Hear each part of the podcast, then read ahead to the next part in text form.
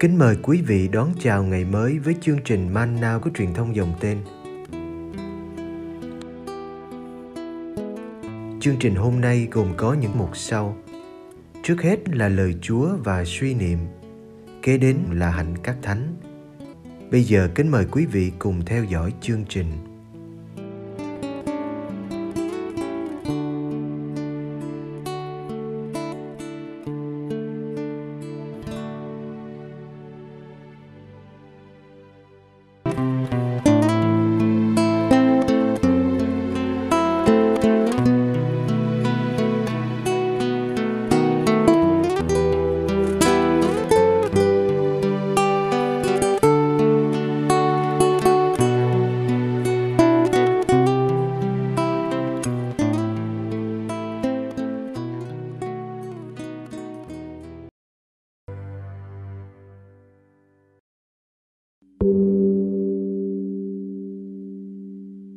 Giêsu về thăm Nazareth.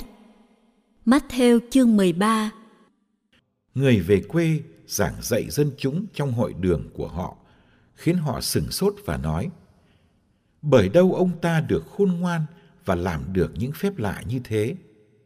Ông không phải là con bác thợ sao? Mẹ của ông không phải là bà Maria? Anh em của ông không phải là các ông Jacobe, Joseph, Simon và Juda sao? Và chị em của ông không phải đều là bà con lối xóm với chúng ta sao? Vậy bởi đâu ông ta được như thế? Và họ vấp ngã vì người. Nhưng Đức Giêsu bảo họ, ngôn sứ có bị rẻ rúng thì cũng chính là ở chính quê hương mình và trong gia đình mình mà thôi. Người không làm nhiều phép lạ tại đó vì họ không tin.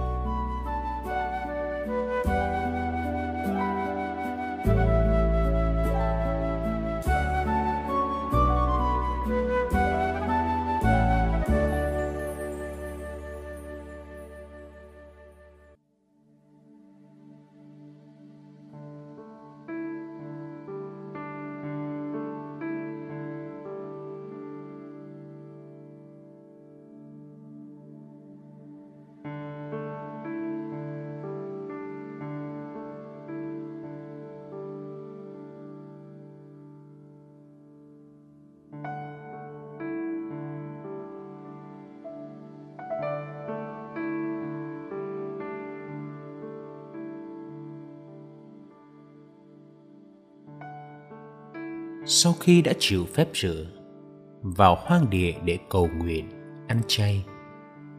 Có một ngày nào đó, đức giê xu chia tay đức mẹ để lên đường. Lên đường là bỏ lại ngôi làng nazareth dấu yêu với bao kỷ niệm.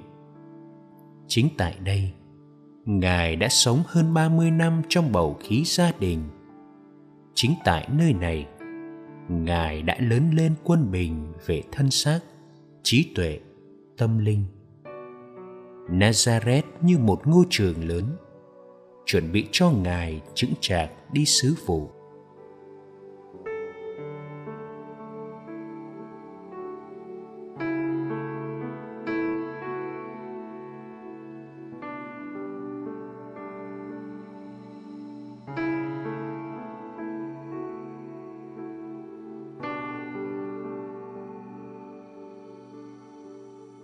Tại đây, Đức Giêsu đã là con bác thợ du xe và đã trở thành thợ theo truyền thống cha truyền con nối. Ngài đã được dạy nghề và hành nghề để kiếm sống cho bản thân và gia đình. Đức Giêsu là một người thợ tại Nazareth, phục vụ cho nhu cầu dân làng. Ngài biết đến cái vất vả của công việc chân tay nặng nhọc Đức Giêsu không thuộc giới tri thức, thượng lưu, quyền quý. Lao động làm Ngài gần với người nghèo và thấy sự đơn sơ của tâm hồn họ. Cũng tại Nazareth, đời sống cầu nguyện của Đức Giêsu được nuôi dưỡng. Ngài học được lối cầu nguyện một mình ở nơi vắng vẻ. Đức Giêsu có khả năng thấy sự hiện diện yêu thương của cha nơi mọi sự, nơi một bông hoa, nơi chim trời, nơi ánh nắng và cơn mưa. Tinh thần của con đối với cha ngày càng trở nên sâu đậm. Ngài tìm ý cha mỗi lúc và để cha chi phối trọn vẹn đời mình.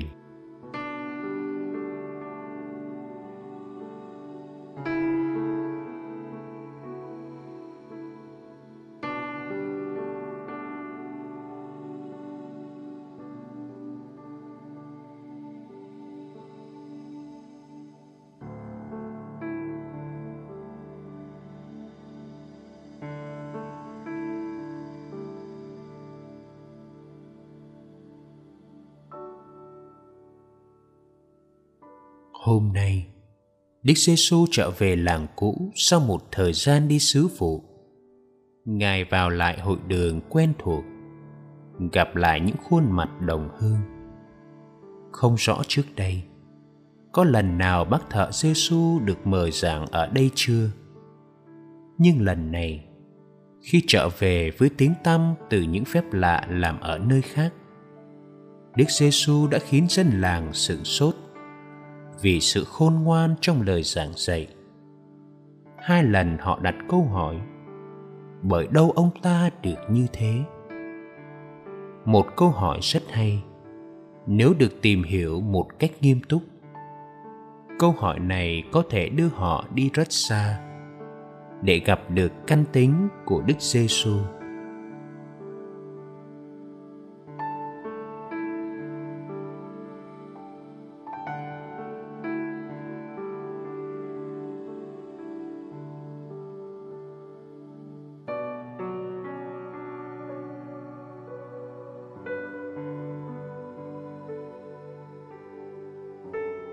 tiếc thay.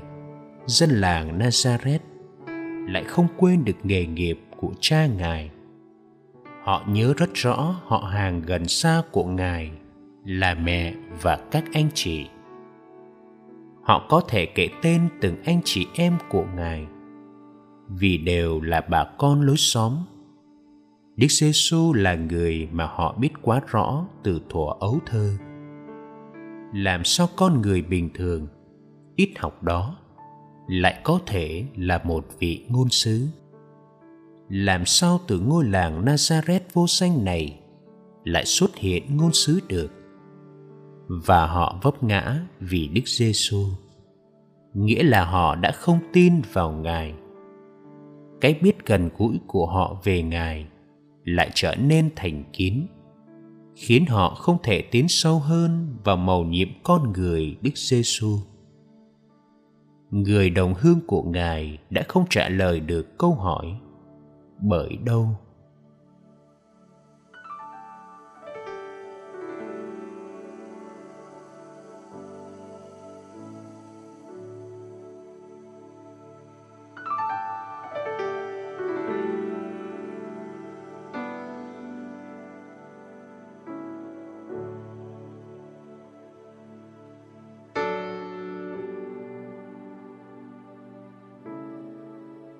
Mỗi con người là một màu nhiệm mà ta phải khám phá mãi.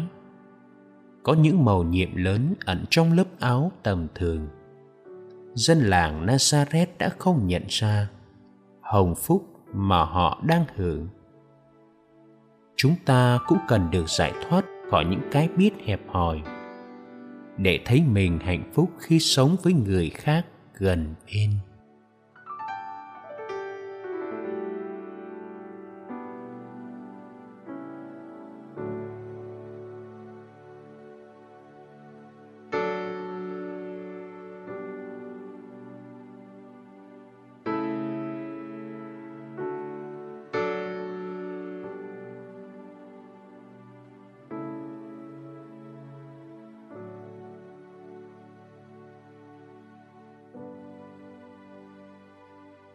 Lạy Chúa Giêsu.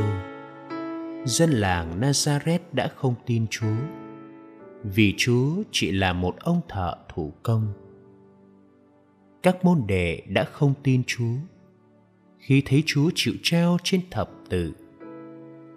Nhiều kẻ đã không tin Chúa là Thiên Chúa, chỉ vì Chúa sống như một con người. cũng có lúc chúng con không tin Chúa hiện diện dưới hình bánh mong manh. Nơi một linh mục yếu đuối, trong một hội thánh còn nhiều bất toàn.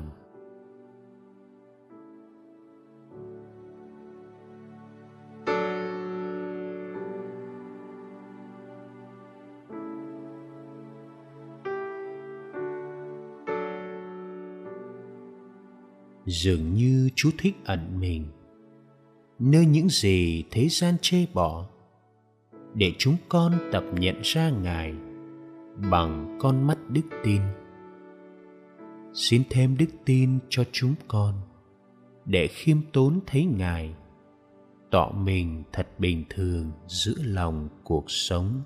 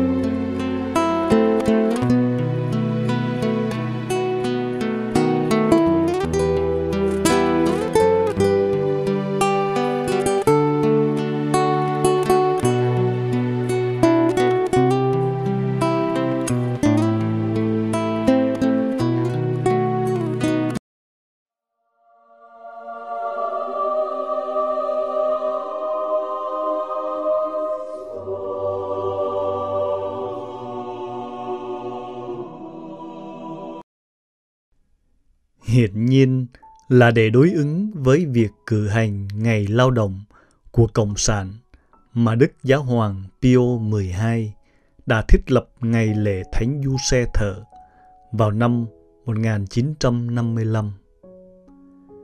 Nhưng sự liên hệ giữa Thánh Du Xe và ý nghĩa lao động đã có từ lâu trong lịch sử. Trong nỗ lực cần thiết để nói lên nhân tính của Đức Giêsu trong đời sống thường nhật. Ngay từ ban đầu, giáo hội đã hạnh diện nhấn mạnh rằng Đức Giêsu là một người thợ mộc, hiển nhiên là được cha nuôi của Ngài huấn luyện một cách thành thạo và khó nhọc trong công việc ấy.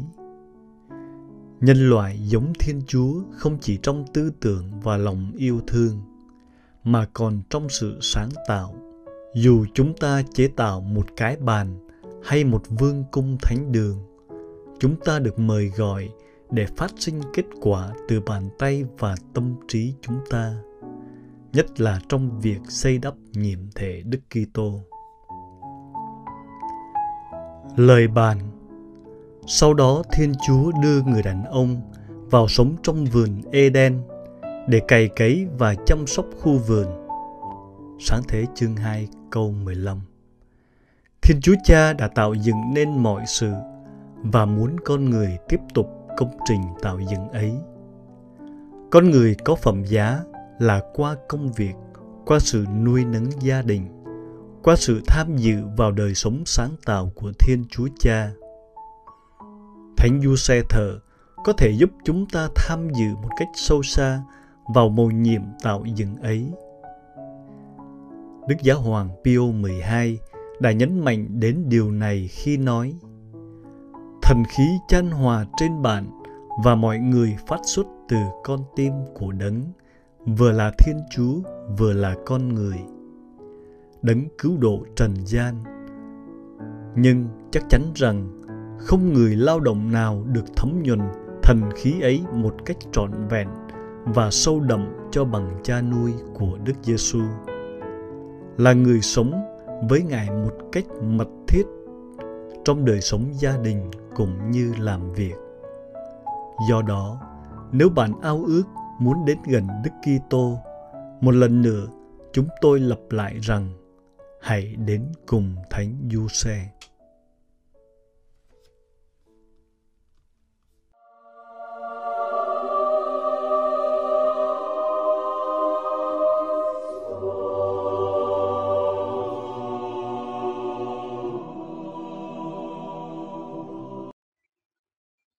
ngày 26 Cảm ơn quý vị đã theo dõi chương trình. Kính chúc quý vị một ngày mới tràn đầy niềm vui và ân sủng của Chúa và mẹ Maria.